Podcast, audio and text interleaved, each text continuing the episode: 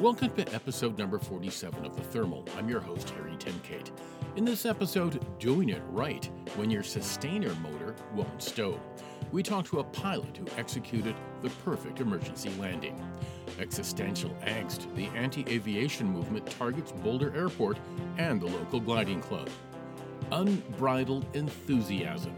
We talk to a 14 year old glider pilot who can't stop smiling. That's all on episode number 47 of The Thermal.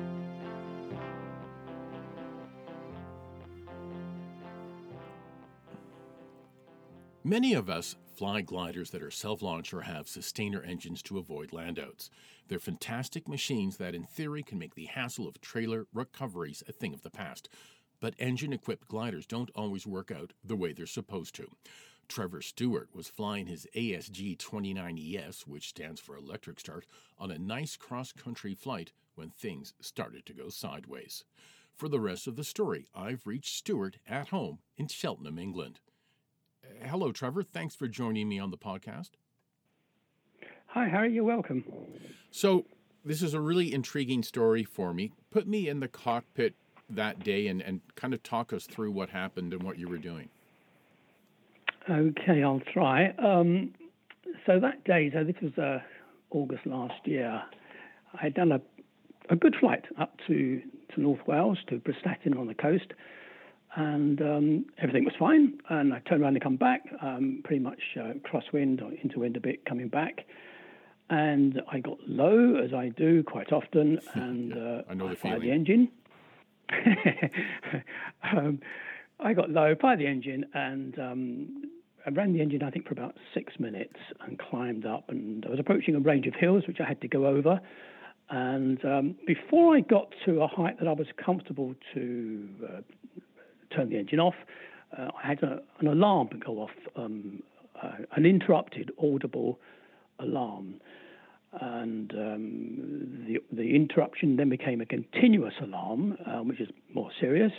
And I looked at my display, and it was a, a temperature warning. And I wasn't very happy about that. And I this is an it might be electric engine, or or It, it no, it's it's a combustion engine. It's one of the, the solo engines that, Okay, that- yeah. that are popular in, in, in gliders. But this one is slightly uh, different because it's got um, an electric starter motor that, that, that starts that, that, does the initial um, starting of the engine. Um, okay, winding up to unlike other um, engines like that, where you've got to gain some airspeed, get the prop out, and that, and then it starts. Exactly. What this one is avoids that nose down attitude to put on speed to, to Right. fire it. You don't you don't have to do that. You you fire it about 60, 62 knots or Okay. so, um, which is much more sort of civilized. Um, so I had this audible alarm, a continuous alarm, and, and, and an engine uh, a temperature warning, and uh, I hadn't. This hadn't happened before, uh, so not uh, not very happy about it, and I thought it prudent to to stop the engine. So I uh, fired this and removed this, moved the switch to turn it off, and uh, the propeller slowed down and it stopped. One of the features of this uh, system is the propeller stops uh, vertically, or nine Right. times out of ten, it, it, it stops vertically. Um, and then it winds itself away. And do you, do, does that wind away all, immediately, or do you have a cooling It, position it, it, for a while? yeah, yes, al- al- almost instantaneous. So it's all, all electronic. It stops vertically, and it winds itself into the fuselage automatically. Okay, without and a without a cooling se- without a cooling period. You, you don't you don't have to cool it. No, it's unlike um, your self launcher. This is um, yeah, you don't have to cool it. Okay, So um, so it stopped vertically, but it did not wind away. Um, and I thought that's that, that's odd. What, why not? And then a few seconds later, the prop moved by I know 10, 15 degrees, no longer vertical, and it won't wind away if it's not vertical as a safety feature. You can imagine. yeah, sure, it's going to wreck it. Yeah. So I, I still wa- wasn't concerned about that because um, all I need to do was fire the other switch, um, the starter motor switch, spin the prop two or three times, then it will stop vertically and it will wind away next time. But as I went for the switch, um, the starter motor, it was, it would, it, nothing happened. Um, so And I'm going to interrupt point, just for a thought- sec. How how high Yeah. are you? Right, that's a good question. I was I was going over this small range of hills, and I was about a thousand feet over the ground. Okay, so that that's not much time. Not not not a lot of time, no. But I had the, the benefit of the height of the hills as well. Okay. So I had more height if I went in, into the valley. Um, so I had an engine that I couldn't restart and I couldn't wind away. So it, it was a no brainer. I had to land. So I did a 180 and went back downwind thinking, golly, I'm not, not very happy about this. I've got to land. Um, Wales, I don't know if you know Wales, but it's not not that landable. It's very undulating, very hilly, if, if not mountainous. Not much is horizontal apart Yeah, from yeah. apart from the lakes. And there's a lot of sheep farming, um, and then there's not a great selection of fields. There are fields, but you know you're not you're not sport for choice. So I passed a small peak um, on my left, and, And Trevor, I'm going to keep interrupting you just for a sec here because Yeah, I'm putting sure, myself sure. in the cockpit. So you've got the the prop hanging out. What's the so you're at a thousand feet. You've got a, Yep. an immense amount of drag on the aircraft. Well, I, I, I- disagree there, Henry. I don't think I don't think I've never considered it an immense amount of drag. Yes, of course there's drag, but you're still flying a glider, but you're flying a glider with with, with a reduced performance, with, with reduced range. Mhm, okay. Um, but you're not. People often think, oh, they're falling out of the sky, and that just isn't the case. They will fall out of the sky if the prop is windmilling. Mm-hmm. That that makes a big difference. But this prop was stationary, so yeah. That's reassuring for a- somebody who flies a a self launcher. So yeah. Yes, I mean, I, I don't think people practice this enough. Really, you know, they should do a circuit, put the engine out, and, and land at the home airfield. And you know, it's not a drama. Um, yes, you're aware of it, but it's it's it's not a drama. Um, but I did need to land. There was no way I was going to thermal away from this situation. right. Um, so there's an adage, there's a couple of adages from a long back, long way back in my gliding. Um, the first one is is is um, doing a good approach into a bad field is better than a bad approach into a good field, and I think that's very true. And Yeah. I tried to adhere to that. And the other line I heard many years ago was um, was once you've chosen a field, keep with that selection unless there's a very good reason to change your mind. Yeah. Keep with the field, the field you've chosen. So with those two things that I tried to adhere to, um, I saw on my left a landing area. It was near the top of a small hill, but it, it was a clearly defined field. It had um, dry stone wall, dry stone walling marking it, and it looked big enough, and it was very clearly upslope. I couldn't you couldn't determine exactly how steep it was, but it was definitely upslope, and it was into wind. So I thought I could land there, and it's it's, it's a bird in the hand. There may have been a better field if I went on a bit further into the valley, but I had to find one, and there was no guarantee I was going to find one. So it really was a no-brainer. I'm going in this field. Um, so after that, once I'd chosen the field, I don't know, I don't know about you. When you when you get low, you, you get anxious, but that anxiety goes away when you found a landing place. So I'd found a landing place, and I was happy then. And then after that, it was a you know a pretty much Right. a- a- Execute a what you routine. know. Yeah. Yeah, yeah, yeah. So um, yes, there was, I suppose, a, a, a, a, a probably uh, 30 seconds uh, or so when I was anxious, when clearly I had a, you know, Houston, I've got a problem. Um, but once I'd found the field or land, then I was, I, I felt okay. Um, and um, it was one of my better landings. And, and I love the bit when you do an outlanding and everything goes quiet and everything's intact. And you- but you had to apply a lot of stuff there. Not very many of us have landed uphill in a field, right? Where you've got to have the extra speed and all those things. Yeah, landing uphill again, another one of those things we can't practice, but it, it is it, it requires much more concentration than landing on a, on a flat field because, as you say, more speed. Um, there's less margin for error. Your round out has got to be, you know, pretty close to the ground, and you've got to do it in in one movement. I, I, you can't do it. I don't think you can do it gradually. You've got to do it in, in one go. Um, so um, yes, you, you, you, you're really concentrating um, because you know you've you know you've got to get this right. Um, but I've done a few over the years, um, uphill landings, and um, yeah, they're fun. the glider stops very quickly. So you, you the glider is in good shape. There's nothing wrong. Uh, well, other than the engine that wouldn't yeah, start, but yeah. the glider is absolutely fine. Not not a scratch on it. Uh, I, I, was so so pleased with that, and I was, t- to be honest. You know, a bit lucky because when you get out and walk the field, there were boulders within the field, yeah. and I could have sure. I could have hit one of those.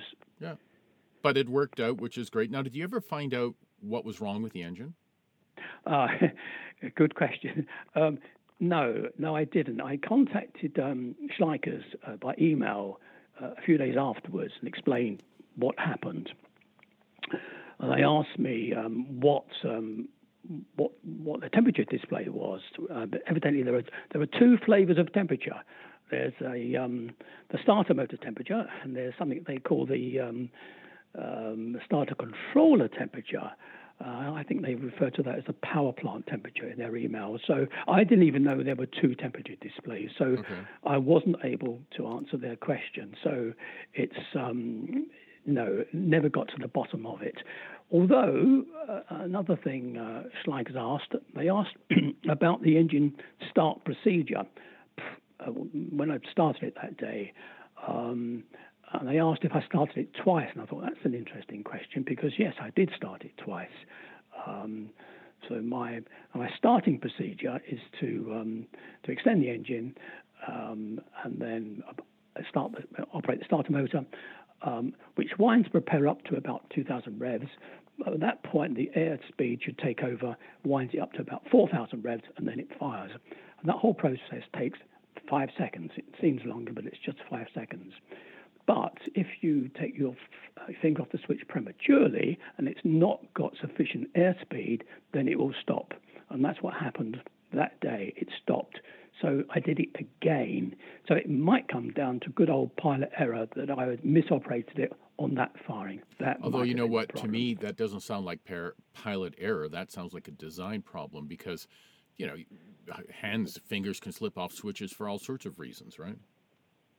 Yeah, and indeed, I've done this before. I've done these sort of duplicate starts before, and, and it's never been a problem before. But I mean, I've flown the glider um, 12 times since then, and I fired the engine a good half times or so during those flights, and every time it, has been textbook. I can't reproduce it, so. It, yeah, a gremlin. Yeah, a ghost. There you go. Who knows? What? It, yeah, one of those. So I'm glad that all worked out, and I, I, appreciate you telling us in detail about how you carried out this landing because somebody like me who also flies a, a an engine equipped uh, glider, it's nice to hear these stories firsthand because we can all learn from it.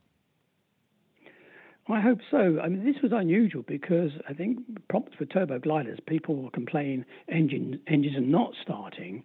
Um, and I think that, or it should be less of a problem with it not starting because you should be in the circuit for a field and you merely land in that field. This yeah. is unusual because there's, a, there's an engine not stopping in effect, and you know I, I hadn't chosen the field, yeah. um, so. Yeah. But I. Th- but the, I think the, people. Who, sorry, I'm, I, I'm interrupting you. Go ahead. No, I, I, I've, I've been flying turbo gliders for 20 years now. Um, first one was a, a Nimbus 3DT, and I'm very pro uh, turbo gliders. They offer a lot. I think they can. I think they do double the amount of flying you, that you can do. There's lots of virtues to them, but um, they're not they're not foolproof. No matter what type of auxiliary engine you have, um, electric combustion or FES or extending, whatever, they're not foolproof. And yeah. um, I, am I'm, I'm, I'm concerned now with the way gliding's going in the time I've been gliding. There were no engines when I started. So now people are coming into gliding. They see these fancy, very smart, impressive machines, um, and they, they buy into them early on in their flying career. But they've got no or little outlanding experience. So I think um, I think care is needed. I'm not yeah. sure. Um, you know, the gliding movement, I don't know what it's like where you are, but there's no training for people starting to fly turbo gliders. Yeah, no, it's um, a you can choose to get it, you can go look for it, but it's not uh, required. You know, here in Canada, for example, I don't need any kind of endorsement to my license at all. You know.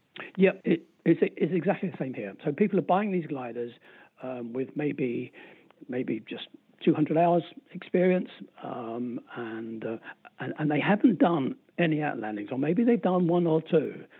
But um, I worry about people buying these gliders and uh, and having these problems and not really having the experience to deal with it. Yeah, yeah. I, I there's some truth to that, absolutely.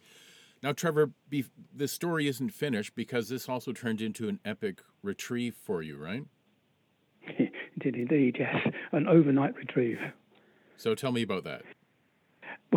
Well, after landing, I rang my uh, my favourite friend Alan and uh, told him what had happened. And uh, Alan's great. Alan, Alan's come to get me uh, more than once, uh, many times. And uh, he, he, came out with his son Joe, a young grandson, um, and uh, he he he came up and. I was quite confident we were going to be able to retrieve this glider because I've got this Land Rover and I'm quite quite quite proud of the Land Rover. It's a very capable machine, and um, hey, this was going to be a, a really classic really British fun... vehicle to do the job, right? Exactly, built for the job. Exactly. So I was actually quite looking forward to retrieving off off the, off the hillside. Um, but when it came down to it, um, my ambitions were unrealistic. Um, I mean, it just it just couldn't, it wouldn't touch it. So then I thought, oh golly, what, what does this mean? Is this, is this a helicopter retrieve? Goodness, what's going to happen now? But I wasn't I wasn't too concerned because the glider was safe and I was safe, and I thought, well, we'll leave it for today. We we, we got the, the trailer stuck up there, and we'll, we'll leave it today. We'll walk away from it. We'll come back tomorrow. But I was keen to try and find the farmer before we left it there, um, which we did eventually. And uh, he was he saved the day. He was a complete poppet. He was enthralled by what had happened. He was fascinated by how the trailer worked, how we were going to get the glider in the trailer. and uh, and he was he was keen. Um, Those are the kind of farmers he, we all want. Oh no, he I mean he really did save the day. He he was lovely, um, and uh, so with with the ADB's tractor, and it did need a tractor uh, to get the trailer up there. Uh, we did it very gingerly, very slowly, and he knew the route. Importantly, I was going the wrong way. Uh, he knew a better way. Um, so uh, with his help, we, we, we, got it back. And um, although a long, exhausting, the longest retrieve I've, I've had, in, in, you know, spread over two days, um, it, it, was uh, exhilarating, but no rush to do it again. It's a good story, though. it is a very good story, and I, I, couldn't resist writing up Press and G. I thought, well, that's you're not going to get many stories like that. It's worthy of uh, putting in the magazine. So Absolutely. I'm glad I did it. And I've got some lovely pictures from it as well. I saw that, and I'll, I'll get those from you, and, and I'll put those on uh, the the Thermals Facebook page when we uh, publish this interview uh, on the show. I will get those off to you certainly. Great. Now, Trevor, before I let you go, tell me a little bit about your gliding history. How long have you been flying? Where'd you start? That kind of thing. Uh, it is now 50 years, amazingly, 50 years this year. Um, I started uh, in Lasham in Hampshire. Um, I did a week's uh, gliding course. Um, well, it was a week's holiday. I didn't know what I was signing up for. I was signing up for an activity holiday. And I did this with um, four other people, uh, three chaps and a lovely girl. And um, we did this in a motor Falke, and I wasn't I wasn't impressed. Um, but on the last day, on the Friday, they put us in a K13, and I thought, oh, this is good. I like this.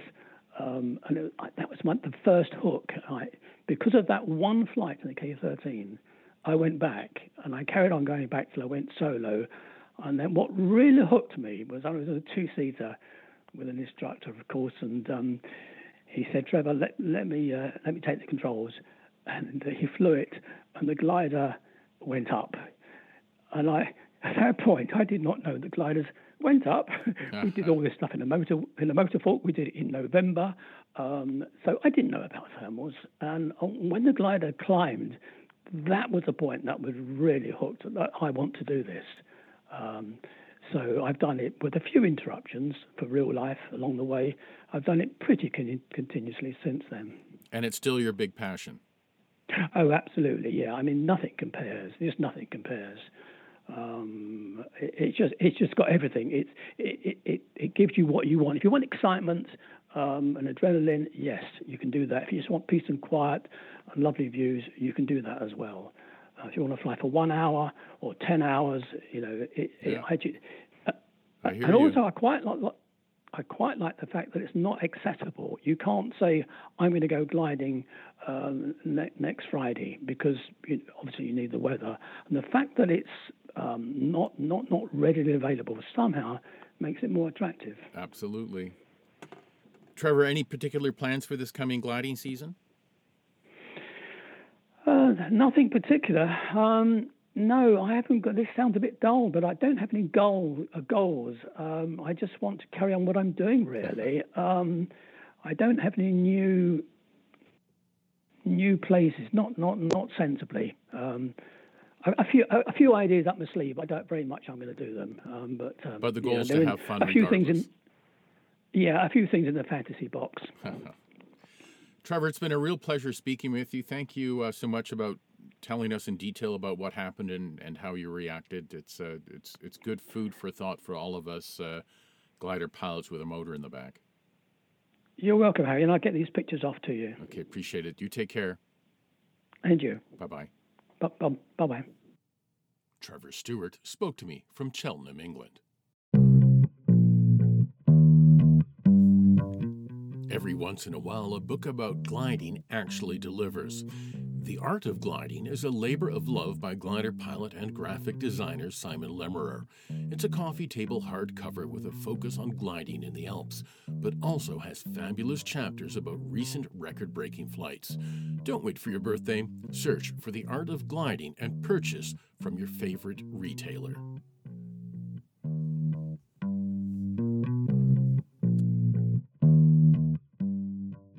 The Soaring Society of Boulder, Colorado is facing an existential threat.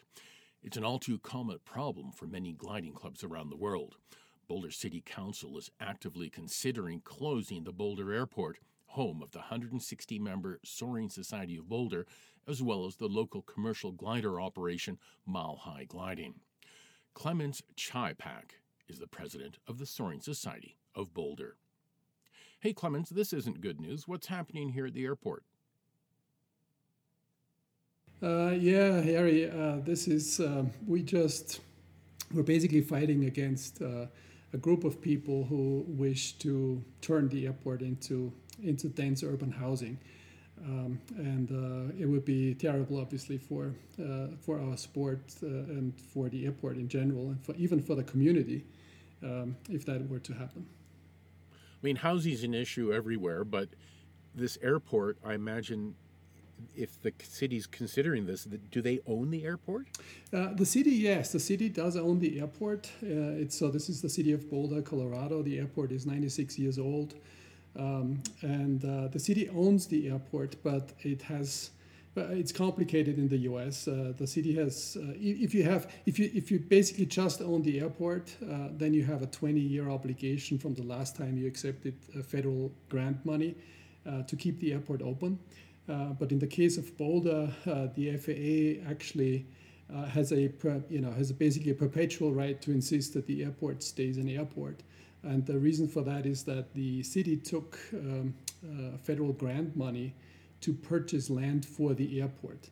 Um, And the, the FAA has declared in, in no uncertain terms that they consider the city's obligation to keep the airport open uh, to be permanent.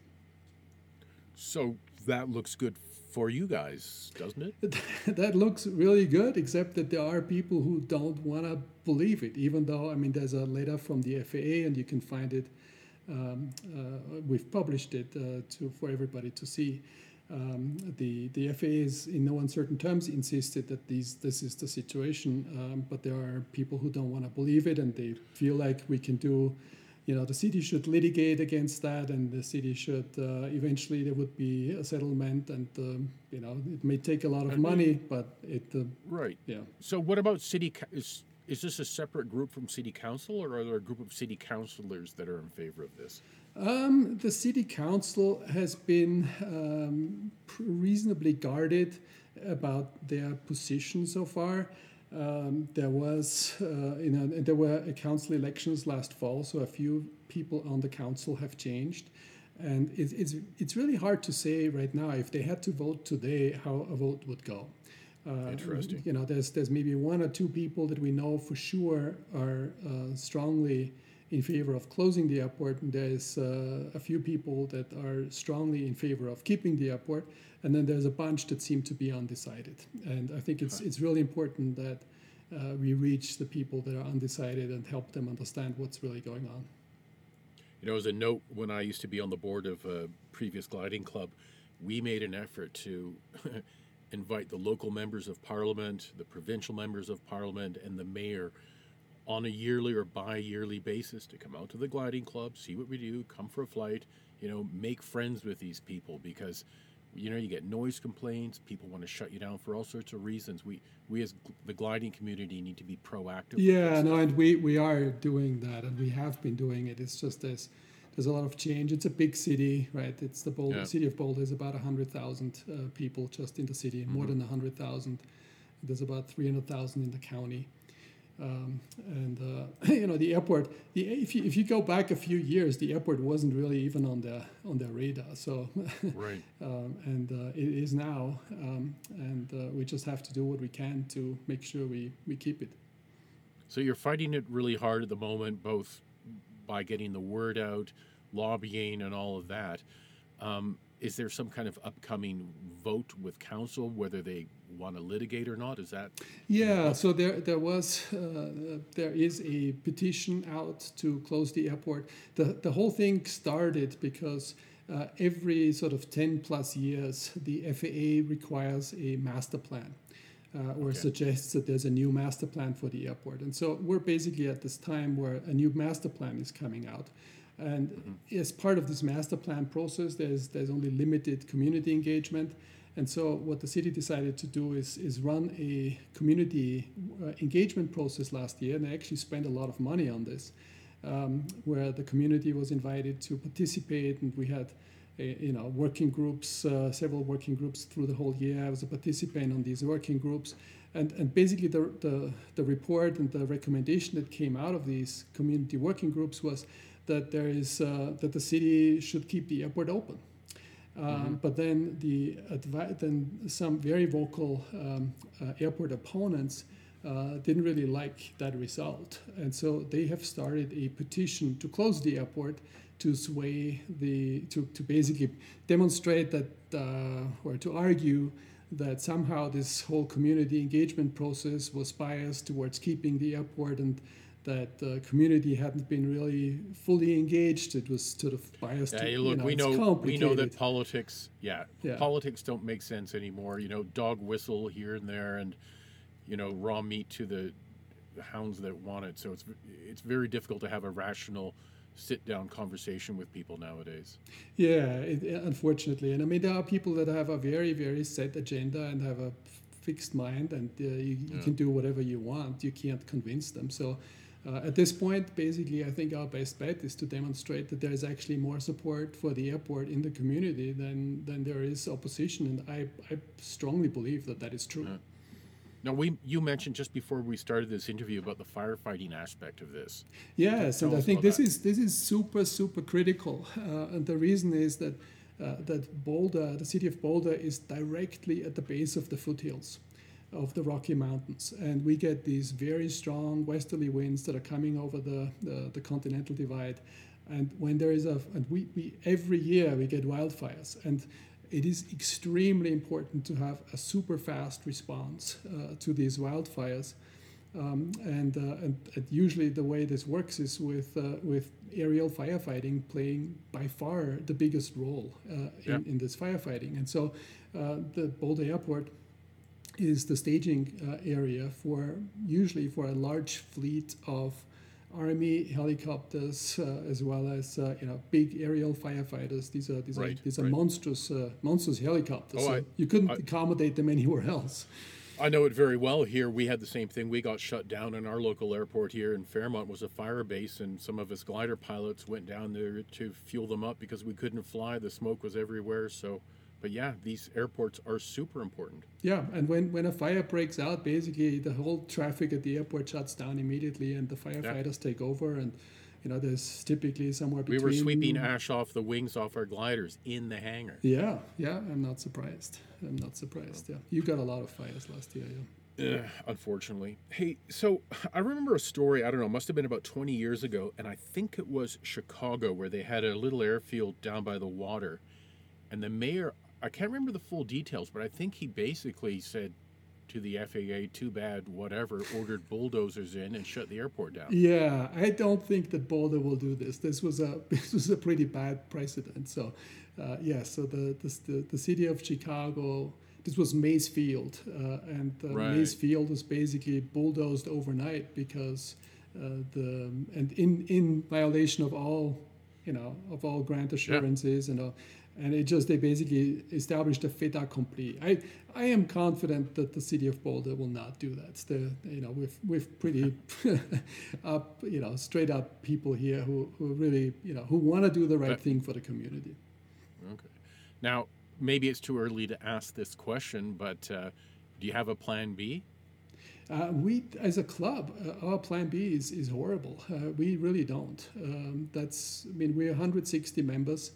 Uh, we are one of the largest gliding clubs in the US. We're one of the most successful gliding clubs in the US and even in the world. If you look at our results, for example, in um, you know on OLC, uh, in the OLC Speed League, we typically are in the top three to five uh, in the US and in the top 10 um, worldwide out of more than a thousand clubs. So um, we, we are, we're a very successful club. This is one of the best soaring locations in the world, but we have really no good place to go.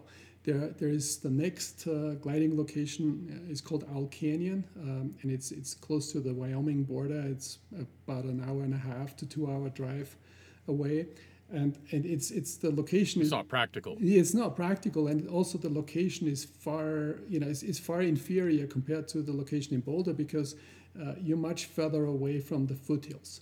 So in boulder usually when we do a tow uh, the tows are a few minutes because you basically just take the you just tow the gliders um, right from the boulder airport. It's two miles to the base of the foothills so you just tow right. the gliders to the base of the foothills where we find the lift, we release, and then we're gone for the whole day.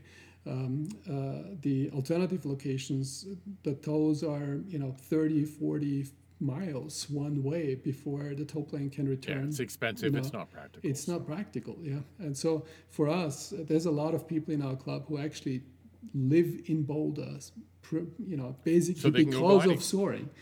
You know.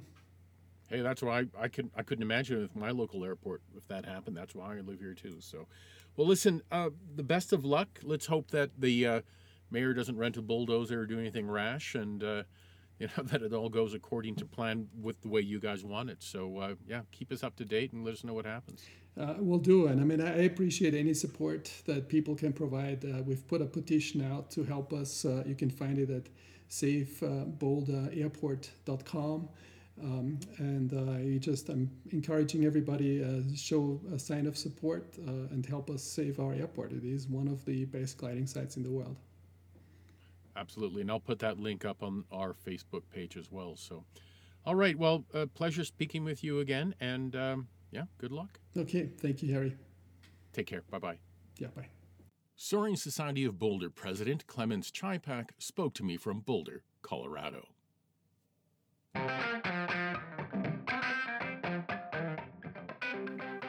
PureTrack is a new way to track and share your gliding adventures online. Developed in New Zealand with a proven track record, it's a great way to let your friends and family follow your flights in real time. PureTrack works with satellite trackers such as Spot or Garmin InReach or a Android or iPhone app, combined with FLARM and ADSB data from around the world. Check it out at puretrack.io. That's puretrack.io.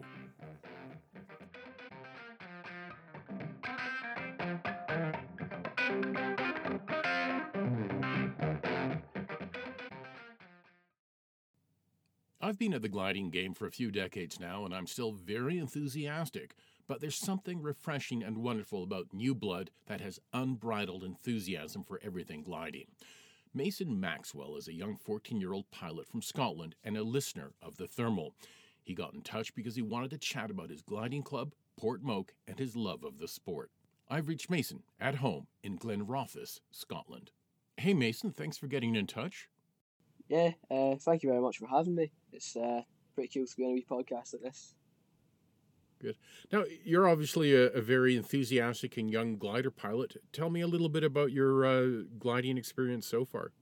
So, that's actually me. I was it last week just got into the single seater glider. So, that's congratulations. Really, go and go and have some fun now and that. But um, it actually all started by sort of I did a bit of photography on the airfield and stuff, and I thought well we'll go down and see a bit of gliding. So I just sort of sat in the car park and took photos, and eventually through the air cadets, I think you have that in Canada as well. Uh, yep, I, am a former air cadet. I'm a former air cadet. I got um, it, the license when I was 16. So, yeah, obviously my pal Lewis, um, he flew there. Well, still flies there, and just speaking to him, he managed to convince me. And it was the open day, I think, that I went for like an air experience flight, and it was it was great fun. Uh, so I thought I want to join. So you joined, took lessons, exactly, went solo. Um, so yeah. I heard about I'm not sure who it was exactly, but I heard that people had went solo on their 14th birthday before, like literally as soon as they possibly can. And I thought I, I would quite like to try that.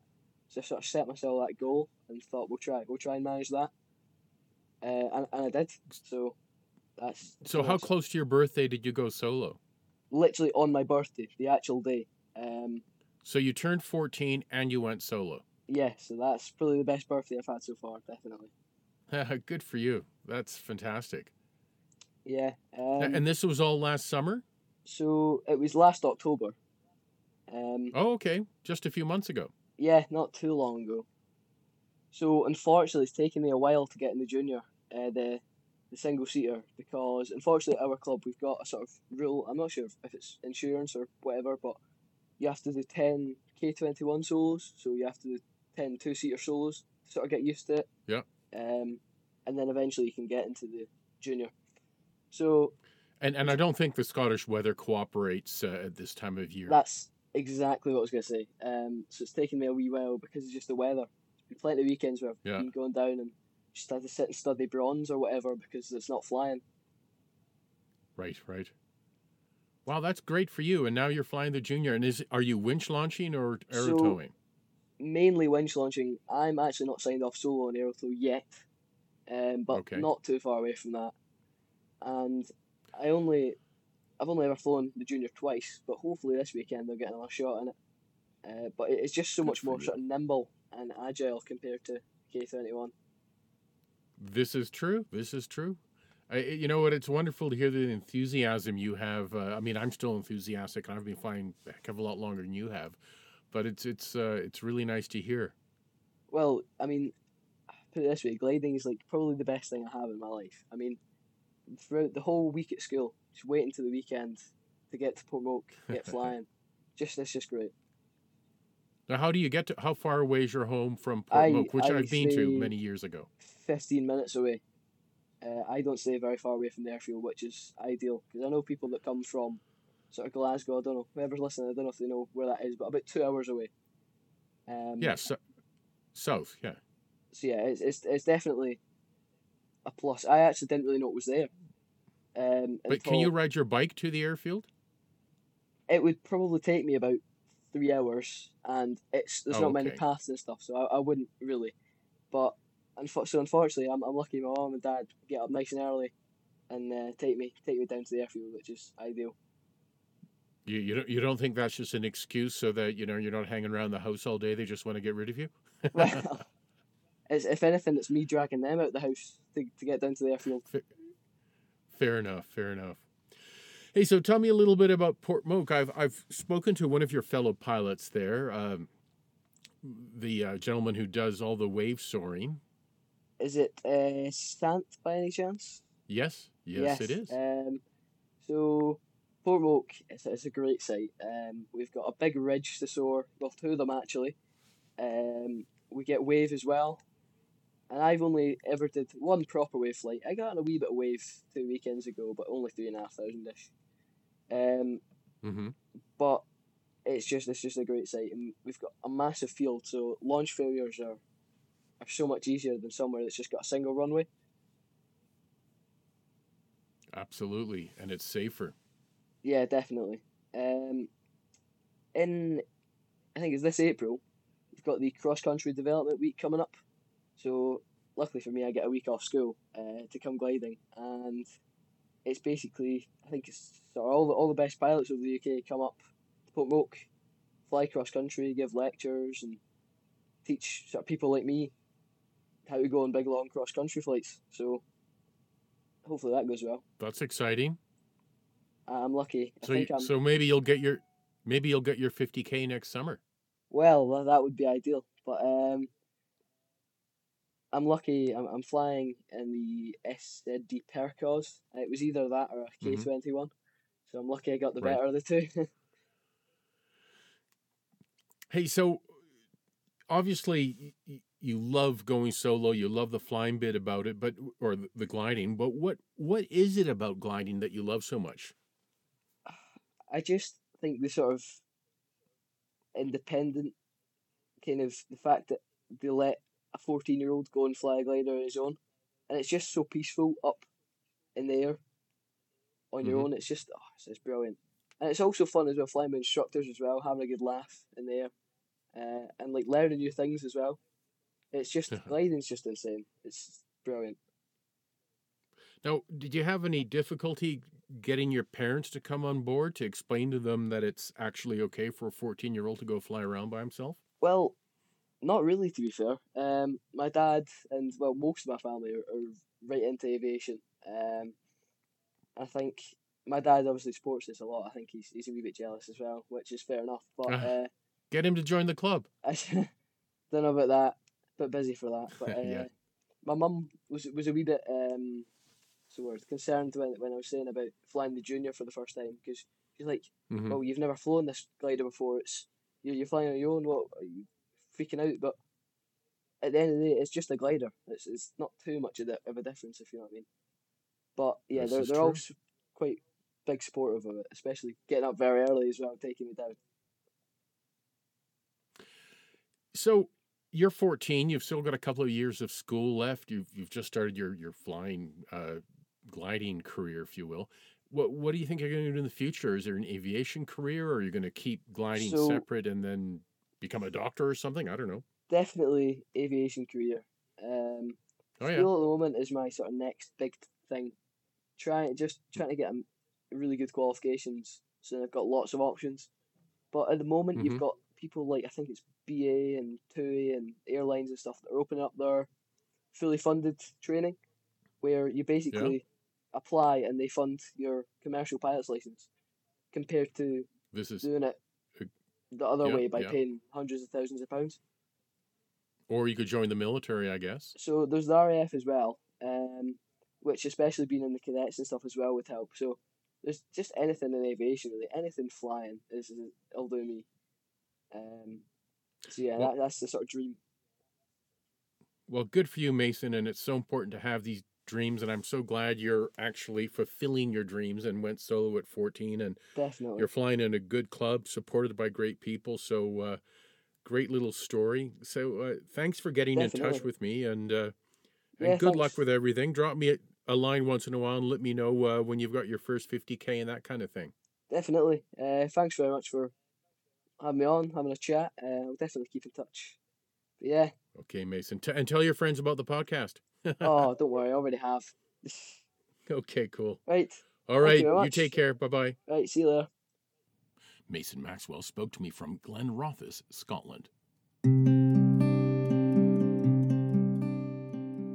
That's it for episode number 47 of The Thermal.